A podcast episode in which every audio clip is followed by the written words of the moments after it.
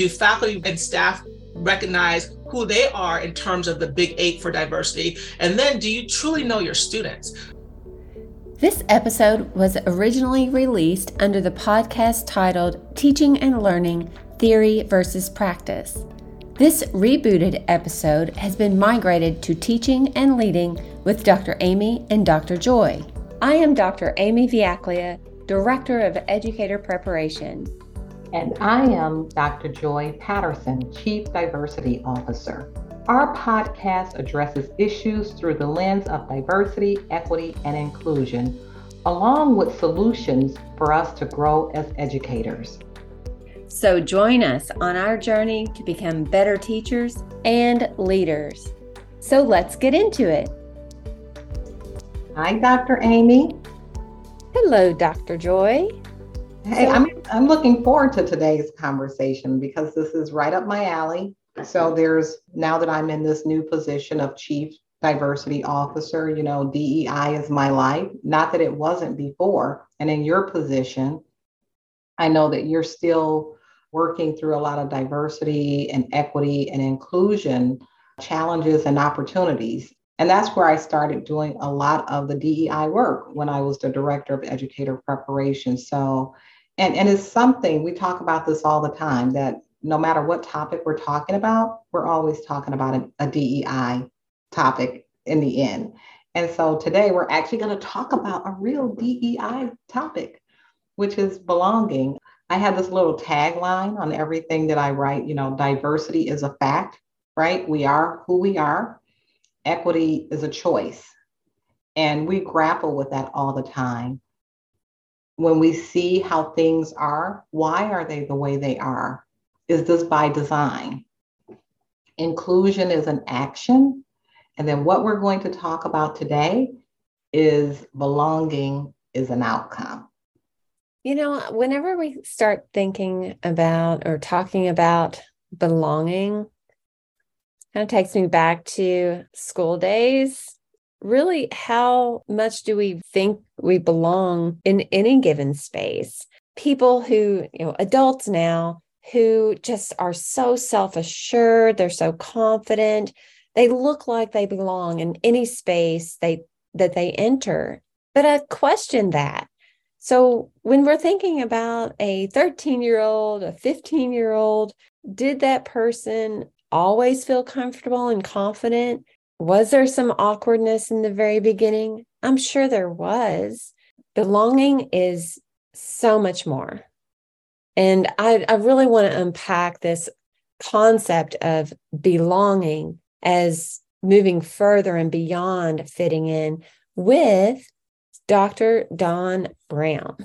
So, Dr. Brown is an assistant professor in the Governors State University Department of Physical Therapy with over 23 years of clinical and educational experience.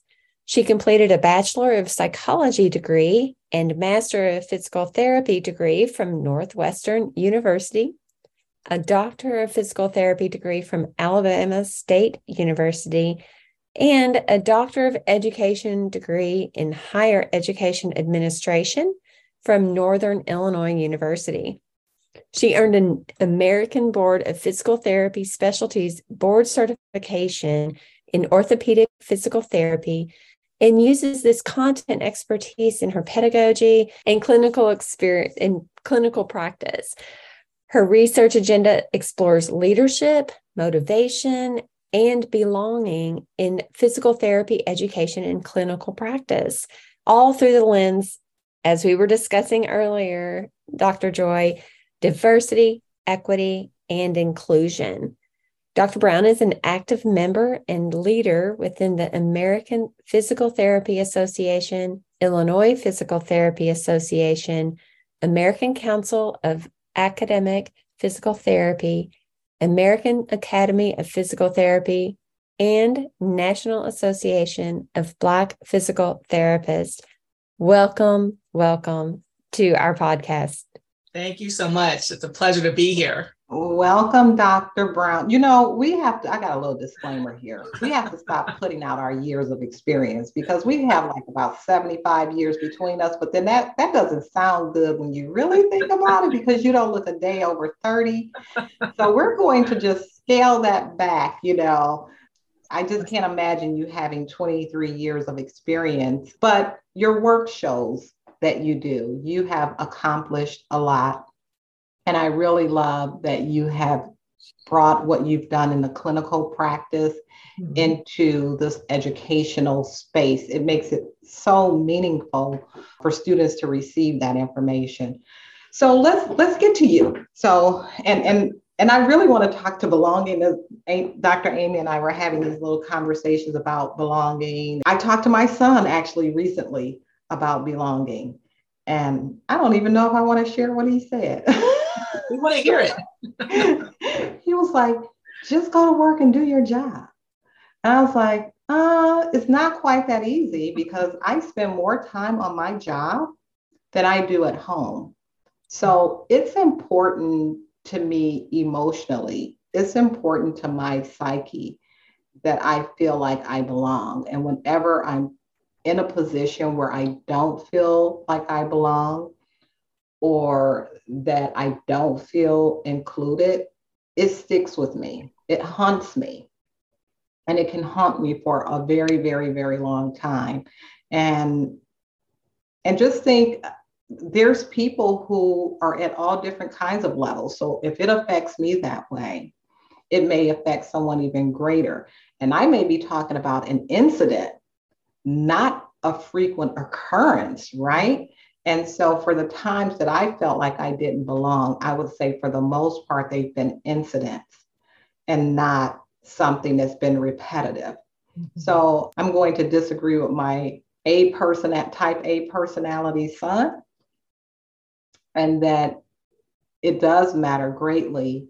And then it's, you know, it's just not okay to say, get in there and just do your work, do your job, and go home. Uh, so, but I want to talk about beyond your bio, what Dr. Amy just read. What can you share about your experiences that bring the passion to this topic of belonging?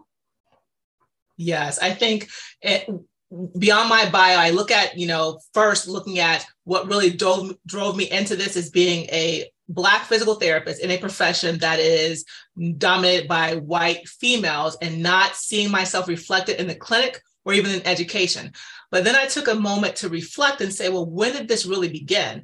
And it began in my formative years when I was in elementary school, middle school, high school, where I was usually the only meaning the only Black person in spaces where the majority of my classmates and teachers were white, also being the only when it came to my socioeconomic upbringing, you know, being the person who had a lower socioeconomic status in a space where the majority of my classmates, given where I lived at the time, had a higher socioeconomic status. And I felt that even though I belonged intellectually, academically, socially, I didn't belong. Back then, I didn't really equate that term, of course, being younger, that belonging or lack thereof is what I was experiencing until now that I'm immersed in this work and I reflect upon that. That's what I was experiencing, but I think it began then.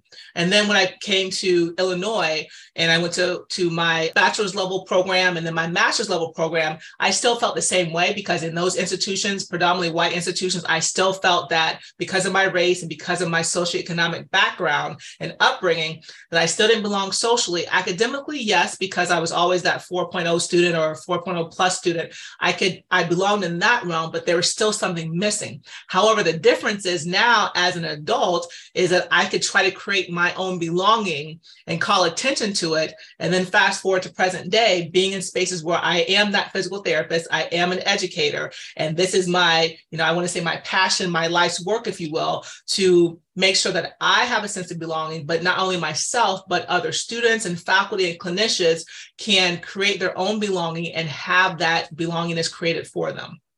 I love this. And I want to unpack this more.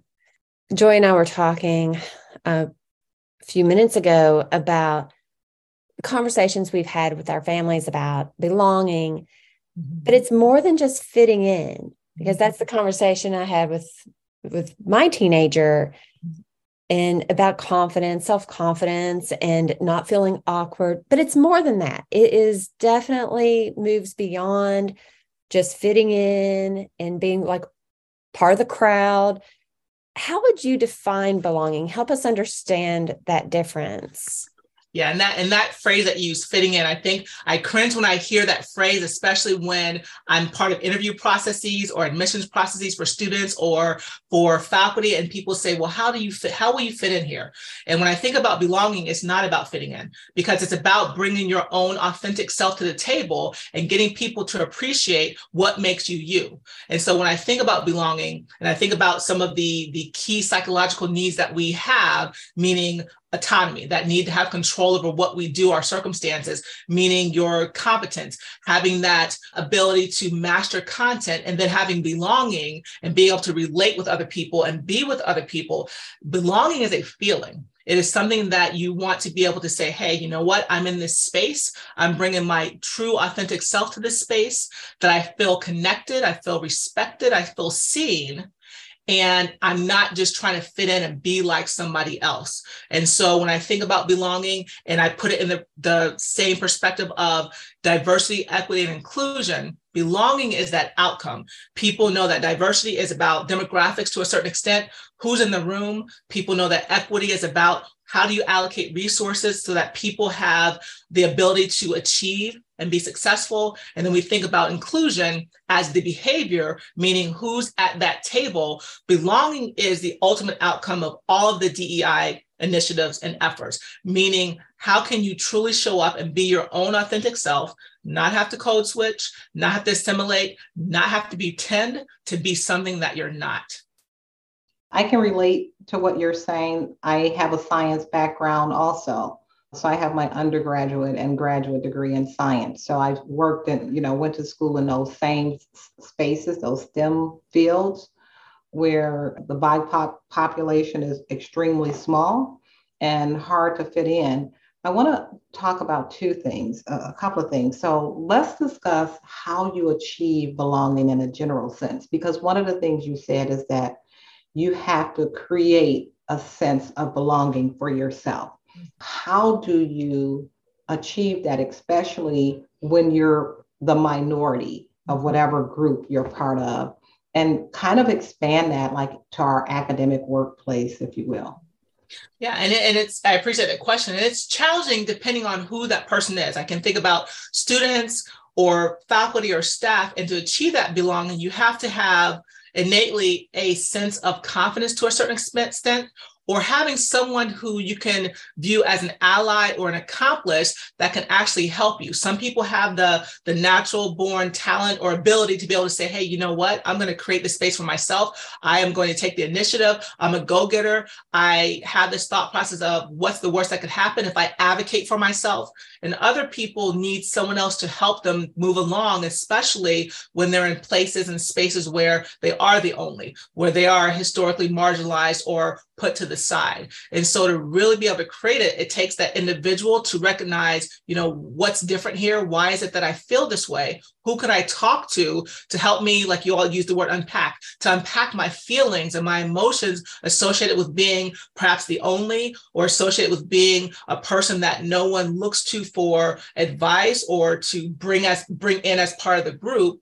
And then when it comes to the people that should help a person achieve a sense of belonging, do they truly know what that means? And I think about academic spaces and I look at faculty that are here to support students. When I think about staff who are here also to support students, do people truly know what belonging means in order for them to be able to create spaces where students and other faculty and other staff feel like they belong and so the first thing is make, having an awareness of what does that word mean especially in the context of diversity equity and inclusion because everyone tends to gravitate toward those three buzzwords Okay, so I want to keep pushing on this because as a faculty member and and I'm in other spaces too, I'm I'm really there's some tension here.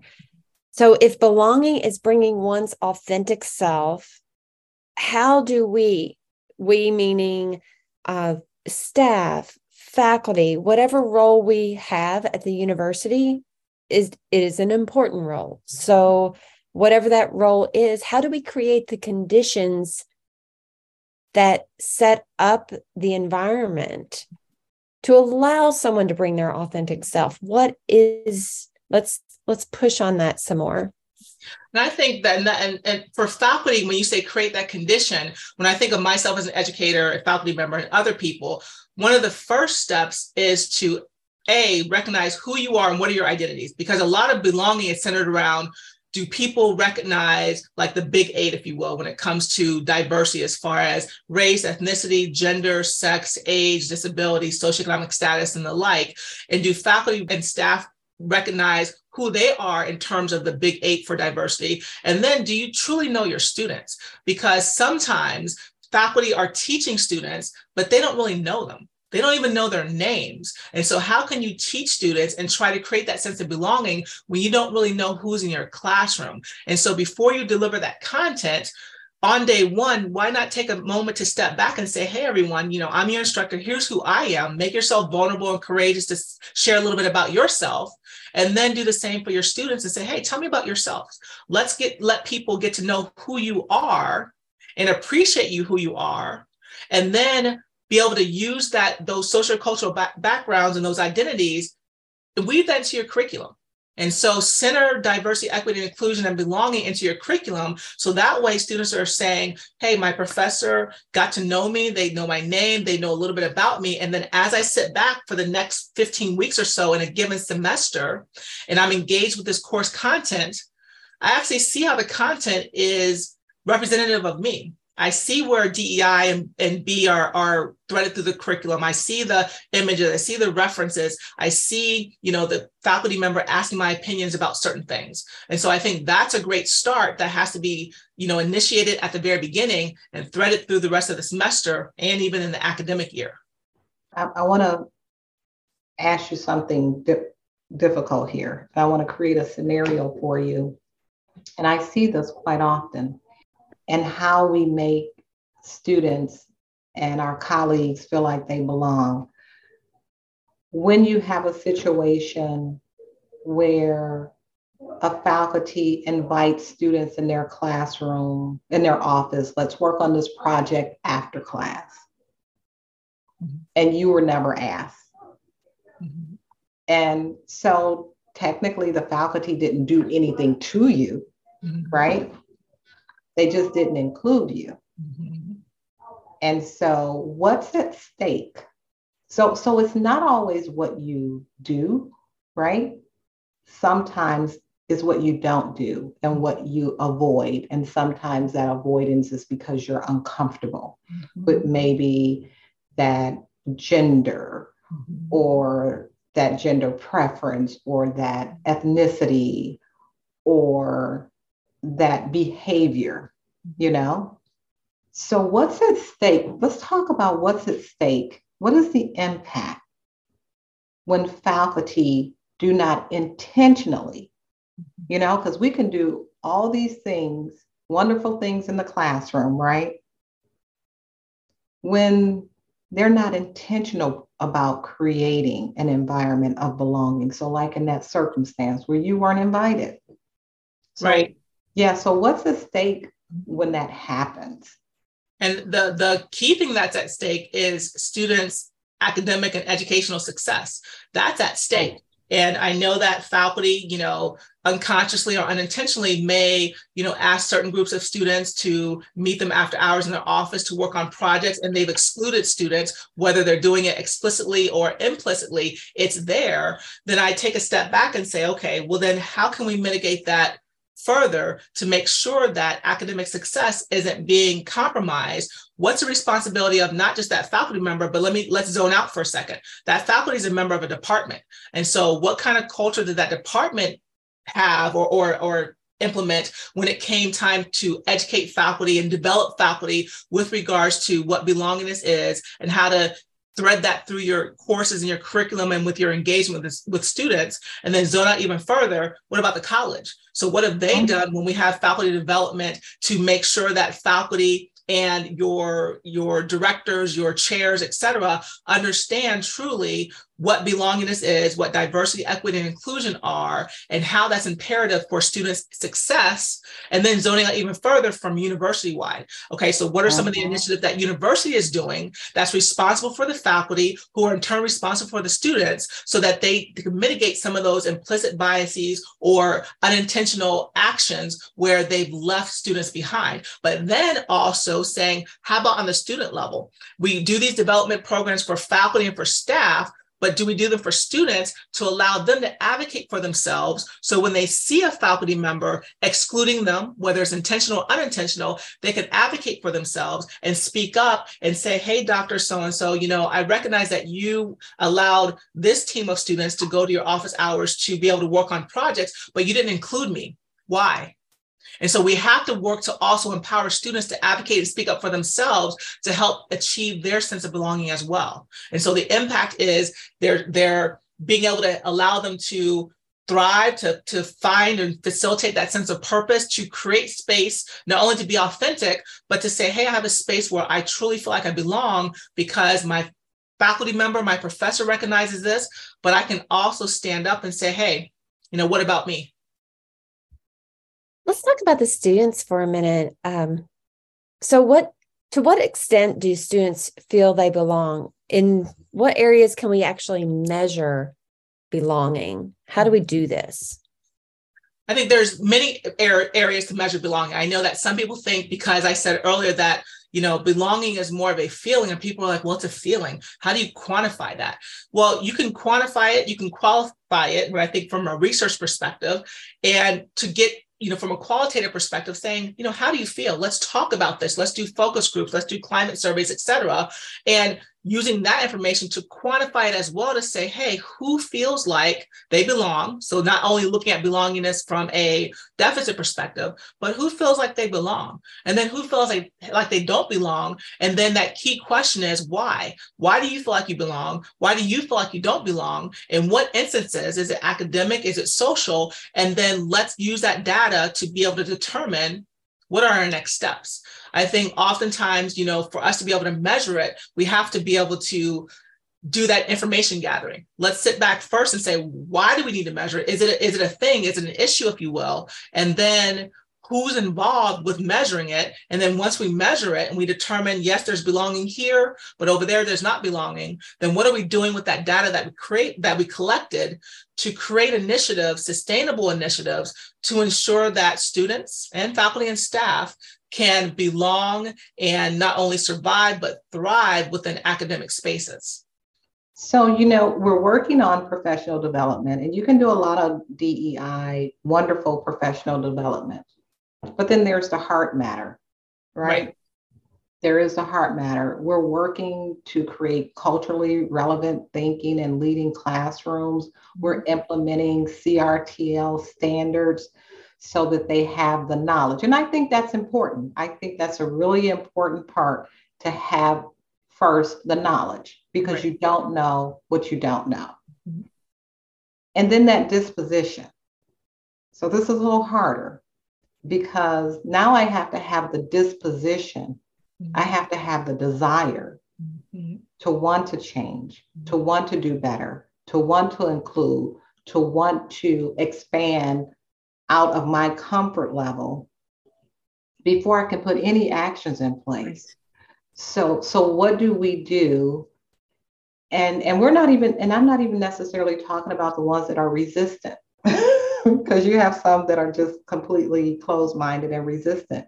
But even if you're open, so what do we do? You know, what does that look like when we're trying to change the dispositions, when we're trying to change the hearts and minds, which need to change before any action mm-hmm. can take place?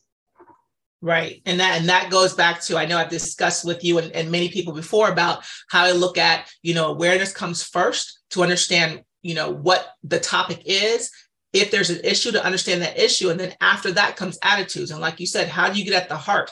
How do you how do you see and determine if people's attitudes towards belonging have changed for the better or if they they had attitudes toward belonging that they question why it's necessary that they have a more positive outlook and a more positive opinion about what belonging truly means how it impacts the, the key invested parties in higher education, your students, your faculty, your staff, and then you start leaning toward action. And one thing when you're in that uh, that attitude space, if you will, after you you know gain some awareness, is to say, how does this resonate with you? Because on some end, you would think that once you talk about belonging in the context as well as DEI, because you can't just have it by itself, that it's going to resonate somehow in whole or in part with the people who are invested in this, with the people that are at the table discussing this. And so if you understand how it resonates with you, and then you explicitly ask them, you know, what is your attitude about this now? You know be transparent mm-hmm. and be specific. Hey how do you feel about this? Oftentimes when we get to topics like this and i, I don't like using the word sensitive topics when we talk about deib mm-hmm. but mm-hmm. people shy away from it to say oh you know i don't want to really get into my feelings with it. Why not? Take a deeper dive into it and say hey how does it resonate with you? What is your attitude about it? And be transparent. If you have a if you have a negative attitude let us know. If you have a positive attitude let us know and let's figure out how we can use this to move toward action and then move toward accountability after that. Right. I think we're in such a politically correct yes. environment that it's hard for people to share their trueness. Mm-hmm. And because what are the repercussions if mm-hmm. you, we're in a safe space, right? And we say we're in a safe space and we could talk about these hard topics. And then I tell you something, mm-hmm. you know, that may offend someone else. And then how am I looked upon? So even though we try to create these environments to say you're in a safe space, you can say what you want to say, there's still some parameters around that, right? And trying to help that person grow. I, I did want to make a statement before I talk about something else. I talked to my daughter yesterday. By the way, she's a teacher. She's been teaching for a long time now. And she also does baking on the side for extra money and her husband's a cop and he works a, another job too. So you know they're have this family and they have to have all these jobs to make ends meet. That's no fun. But you know i was like hey you know you can work in this school district blah blah blah blah. It's only five minutes more longer than your school district and you can earn $20000 making more. And i was like it's like, it's not rocket science. It's things that just sounds like something you should do. And you know what she says? Well, what about the teachers that I work with? What about my group? What about my team? I was like, is that team so important to you? Where you can't earn an extra $20,000 a year? And she was like, kind of. Mm-hmm. That's what belonging feels like. Mm-hmm. And so that's how we really build retention. Right. You know, retention in the classroom, right. retention in the workplace is having that feeling where I want to be here. It may not be perfect, but it's my imperfection, right. you know, and I I own this. So when she told me that, I was like, oh, that's really what belonging feels like. But uh, how about we? what about the money? can, can, we make some friends at the at the other place? like this, like so you can see she and my daughter, my son, they're just complete uh-huh. opposites in everything they do. But I do have a real question here. I want to go back to the climate survey. We talked about that, mm-hmm. and actually, Governor State University, we just launched uh, diversity climate survey. Really important. And we only do this every few years because, you know, like you say, we have to want to know first, right? right. So we have to want to know, we have to assess. Right. And see how we're feeling, see how our faculty, our staff, our administrators, and most importantly, our students are feeling and then the plan is to share that information right? To analyze it and then share it. We'll we'll dissect it we'll share it.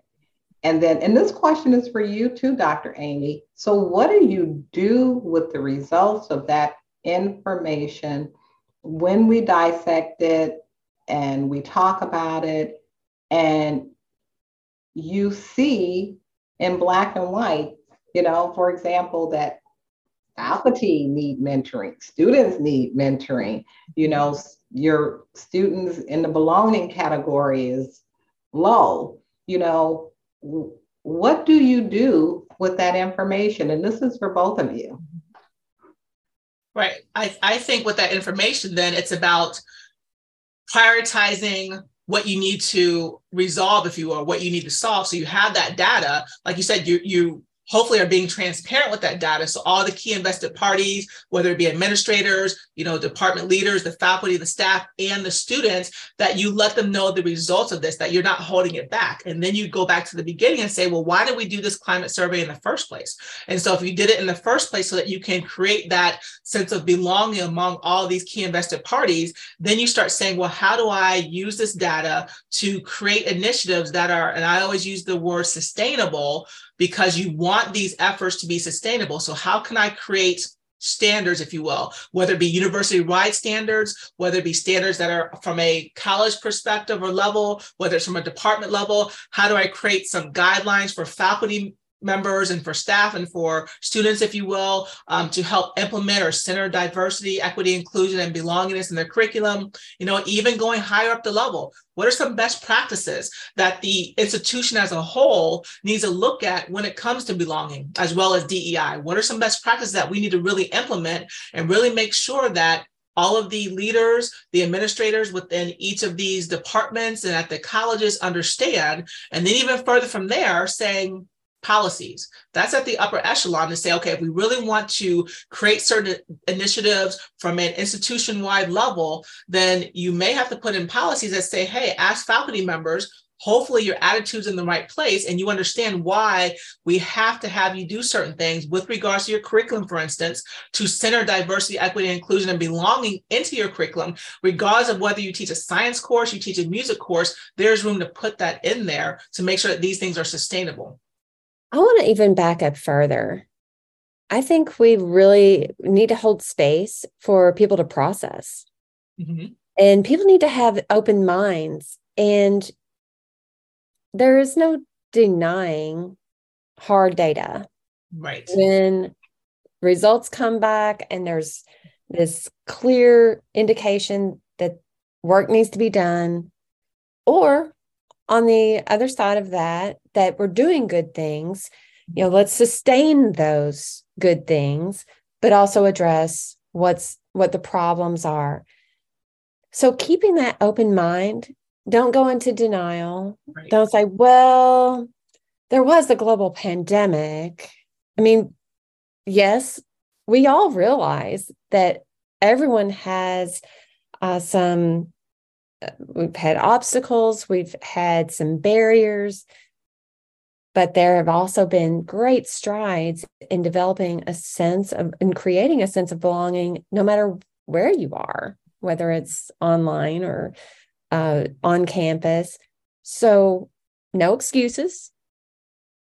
Taking the data as they are, all of the pieces, not just some of the pieces, and identify the good is that is kind of nice to recognize that there is good and make sure it's sustained but yeah i think that just knowing the why i know anytime and when i even first started teaching we would be asked to do something there's a new initiative or a new policy there was always so much resistance when we did not know the why.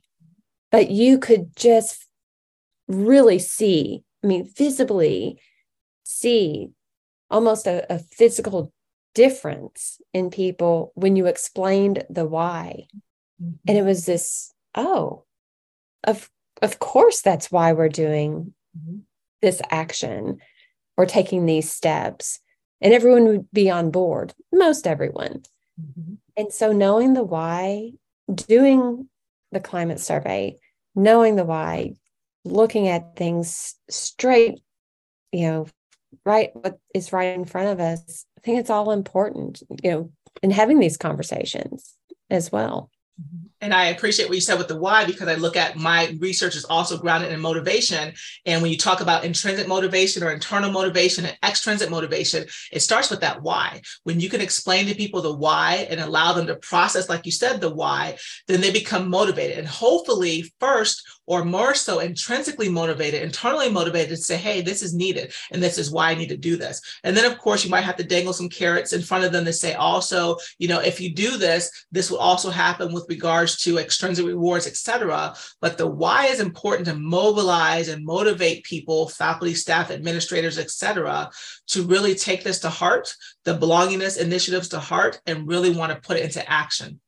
Mm-hmm. If you ask my daughter, she would say it's a $25 gift card. So she is extrinsically motivated by money. And I mean, which is not a lot of money, but when her principal comes and to do classroom observations, if you get a certain score, you get a $25 gift card. So she welcomes it mm-hmm. every time. Come to my classroom anytime because I need $25. But it also says, I see you. I recognize yes. that you're doing a good job mm-hmm. because I mean the $25 is not a lot, but it goes a long way and yes. I feel appreciated. I feel like you saw me yes. and I feel appreciated. So there's things that you can do. So what are what are signs? I want to talk about I want to help some some faculty out here and some staff out here. What are some signs that students and sometimes even educators. It's not just our students, we lose faculty too. So it's not about just student retention, it's also about employee retention too. Mm-hmm. So, what are some signs that we can look for when students or the educators feel like they don't belong?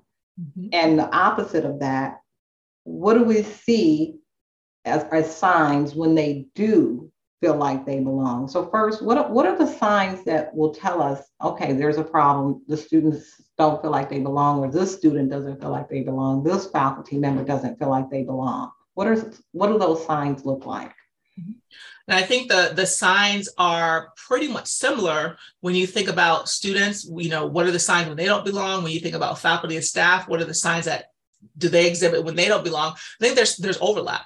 And one of the main things is lack of engagement. And so if I'm looking at my students in the classroom and they're no longer participating when they did before, or if they never participate, they're still in the corner. They sit in the back of the classroom and they're not raising their hands. They're not really speaking out when I had them doing active learning or team based learning. They're not speaking up in a group. So they don't engage. And the same thing goes for faculty, where there's a lack of engagement where there might have been more engagement before. And so you see this withdrawal from taking initiative to do things, from volunteering to do certain things, from the student perspective, as well as from the faculty perspective. And you start thinking, you know, is it because they feel like they don't belong or is there something going else going on? And I, I kind of relate this to um, another topic that I talk about when I talk about quiet quitting. And that occurs for faculty members, it occurs for staff, and it can occur for students where they're in the classroom, they're present physically, but mentally, they're not really present. They've checked out because they feel like they don't belong. They feel like, what's the point? As long as I keep my head down and I complete my assignments on time, I do well on my exams and my quizzes, and I get the grade to move on to the next course in the next semester, and then the semester leads into graduation, then I'm fine with it. I don't, I don't need to do anything else because what's the point? My professors don't see me, my classmates don't see me. I'm still going to get this degree because eventually, somewhere when I'm done, hopefully someone outside external to the university, they see me.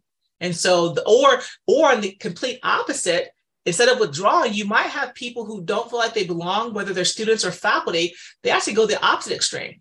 That they're more loud and more boisterous because they're trying to create this belonging. They're trying to draw attention to themselves so people see them for who they are and that may or may not work for them but that's the opposite extreme where they're like hey i'm here. You're gonna you're gonna know my presence is here and i'm gonna put myself in this space. This team over here doesn't want me. Well i'm gonna go over there and say hey i'm your new team member so you have to welcome me and you have to to to have me as one of your teammates.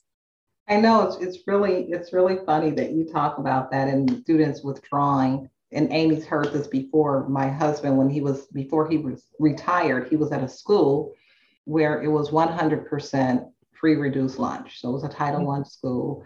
And on Fridays, he would cut hair. So he would take about a dozen boys' hair, cut hair, and then he would t- bring their shirts home, uniform, white shirts. And then I would wash them because they would wear those shirts all week. And then it makes such a difference because when you don't feel good about yourself, and people are treating you certain ways and not including you, then it impacts your ability to learn because you're not going to raise your hand. Mm-hmm. You're not going to say, I know the answer, even if you know the answer. You're not going to put yourself out there when you feel like you don't belong. So there's a lot. I mean, I just think educators have so much work to do right in making people feel like they belong because readiness to learn is directly tied to belonging right. or belonging is directly tied to readiness however you want to say it and students withdrawing can't learn exactly you know they're not going to show up in your office right they're not going to ask you any questions. You know, coming to school is just a means to an end. Right. And they may be super intelligent and maybe they can get through a lot of things, but that readiness to learn and to engage is not there unless we can make them feel like they belong. And which is why I say sometimes it just feels intentional, right? right? Is that if we know this as educators, then why don't we employ that? Exactly. And I guess I can say the same for administration too about employees, you know, faculty and staff. Mm-hmm. You know, if we know that this is how you make people feel included and make people feel like they belong, why aren't these practices and processes in place? Mm-hmm. Exactly. I, I think that leads to some assumptions, though. Right. I think that, I mean, we're talking often in on this podcast about K 12 educators uh-huh. and students. So when we say students, sometimes we automatically start thinking about the younger students and of course creating that environment where they belong and like everyone gets along together. But also we are talking about the older student we're talking about university students as well, but I think I think there are some assumptions that people make about belonging. Mm-hmm. Of what might some assumptions be in your experience? Right. And I, and I appreciate you saying that because when we think about belonging, you know, we should be thinking about it from elementary, middle school, and high school level. But now that we're in post secondary higher education, we assume that because when you enter college for the most part you're about 18 and usually 18 is the threshold or the cutoff for being an adult and in some spaces it's 21 and people say well hey you're an adult now so you need to create your own be- belonging and once you're in this academic institution, it's not the responsibility per se of the institution or the faculty to help you achieve that. You're an adult, figure it out yourself. You've you've you've come to this part, you're more independent now, so it is your responsibility. And I think that when you have this assumption that you know younger adults and even older adults that are in spaces you know within colleges and universities that they can create their own belonging, then you're missing the point. Because our role as educators, as leaders, as administrators is to help them center and find their sense of belonging. I think also the assumption is that certain social cultural groups, and when I talk about the big eight, if you will, the gender, age, race, ethnicity, et cetera, that people have assumptions that certain social cultural groups have a better sense of belonging than other groups do. And so certain groups now will be treated less equitably or, or not focused on when it comes to belonging because of who they are. You know, everyone has an element of power and privilege, but some people might say, well, because of your gender and because of your age and your ethnicity, you know, you don't need this belonging. For instance, if you're a white male, for instance, some people might say, well, you should have belonging because you've had certain privileges historically, certain privileges and, and power afforded to you. So let's not focus on you. And you, if you're a Black female, for instance, historically, hmm, you've probably not had these, been in spaces where you felt like you belong or you've been marginalized. So maybe we need to focus on you more for belonging. And so we need to challenge those assumptions and get the facts. So just because something has historically been done doesn't mean right now in present day that we should transfer or generalize those assumptions for our students based upon their age, again, their gender, their, their race, their ethnicity, their disability, and so on and so forth. You make such great points. I'm just like scribbling furiously all of these notes and these strategies you've shared with us and just some some ideas to really take you know to kind of mm-hmm. internalize and really take home. Mm-hmm. I'm wondering if you could also, so that we can include in our show notes, some resources that you can draw our audience to uh, for more information, for a little bedside reading, mm-hmm. or to anything that you would recommend. Mm-hmm. And I think that there's, you know, for there's tons of resources for bedside reading. I know that, you know, I'm in a, a, clinical space where I do a lot of my belongingness research from a clinical space. But, you know, there's, I would say for people to, you know, not necessarily say that you have to focus on one specific book or one specific research article, if you will, but taking time to say, okay, you know, let me review some of these climate surveys that are out there, not necessarily to say let's implement them, but see what they contain. And some of that information in these climate surveys you can use and implement it into your classroom. You can use and implement within your your department within your college within the university i know that um, with governor state's diversity equity inclusion council that they're reading um, a belongingness book by uh, terrell strayhorn and that book you know centers belonging and allows you to really look at belonging from the lens of academic social and, and university and how faculty can prioritize and really look at strategies and initiatives to use belonging to make you know to allow their students to achieve academic success and i know that you know in my research i look at um, you know I, I research a lot of belongingness theory. So looking at some of these theories from way back in the, in the 90s, I know one that stands out to me as Baumeister and Leary in 1995, their belongingness theory, like looking at some of the older literature to look at how belongingness came to be, even though fast forward to present day, belongingness is in a different context, so to speak, but looking mm-hmm. at, you know, just some background research about what belongingness truly is. I think that's a place where people really need to start to really understand the foundations, if you will, of belonging, and then be able to move out of that space to look at more robust measures of belonging and how they can really internalize it, understand it, and then move beyond that and apply it in their academic spaces.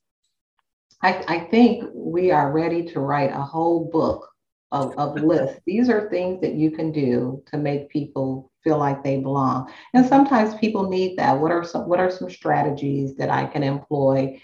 One of the things that I would do right away, the first day of class, I would tell students, bring a me bag. If you don't have a me bag, pick five things on your person. Because the five things that you carry with you are significant to you. Mm-hmm.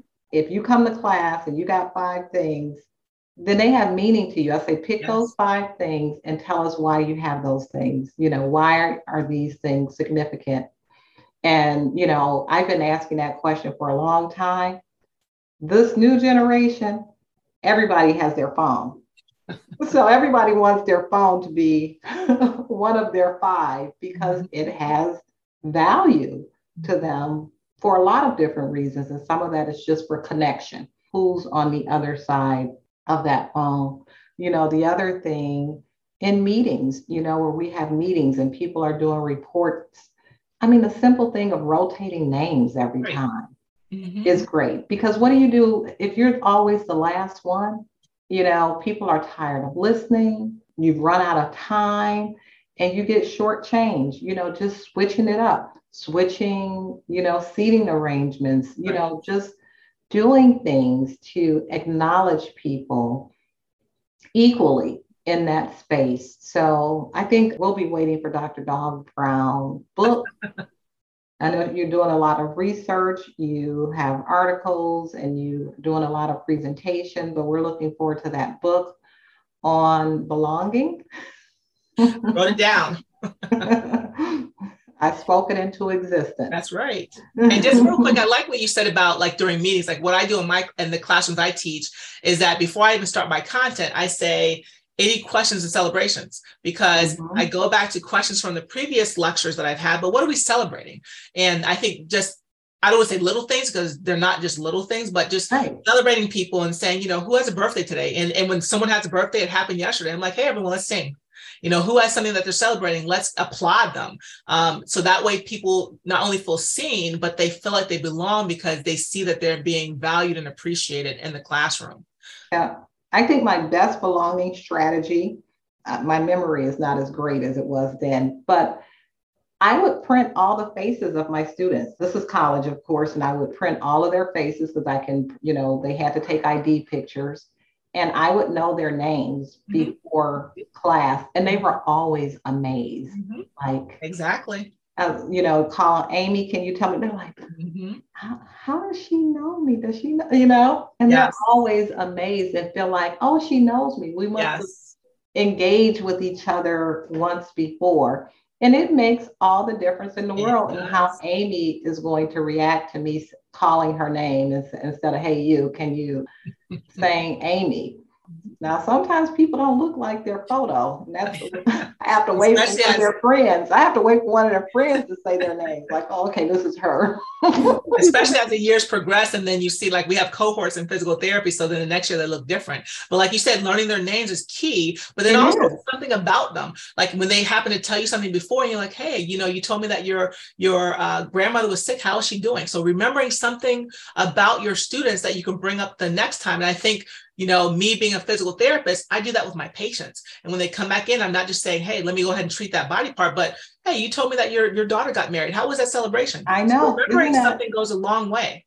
It does. That's and belonging. You have to remember to do that equally. Yes. Across the board. Yes. And not just with a few. But this, yes. this has been amazing. This is a great conversation. As you can see, we could talk about this all day and, and it is something that we should continue to talk about. I think the more we talk about it, people will see themselves. Right. Right. And they will begin to grow. You know, that is the goal. Yes, this has been a great conversation. I so appreciate you being here with us today. And I know that we will need to have another conversation. yes, Dr. Dawn Brown. We have many DEI conversations to have in the future. So we're looking forward to you coming back on the podcast. Yes, I, I appreciate you all, and I, I welcome an opportunity to continue the conversation. Thank you for listening to Teaching and Leading with Dr. Amy and Dr. Joy. Visit our website at govst.edu slash teaching and leading podcast to see the show notes from this episode. We appreciate Governor State University's work behind the scenes to make publishing possible. Stay tuned for more episodes with Dr. Amy and Dr. Joy.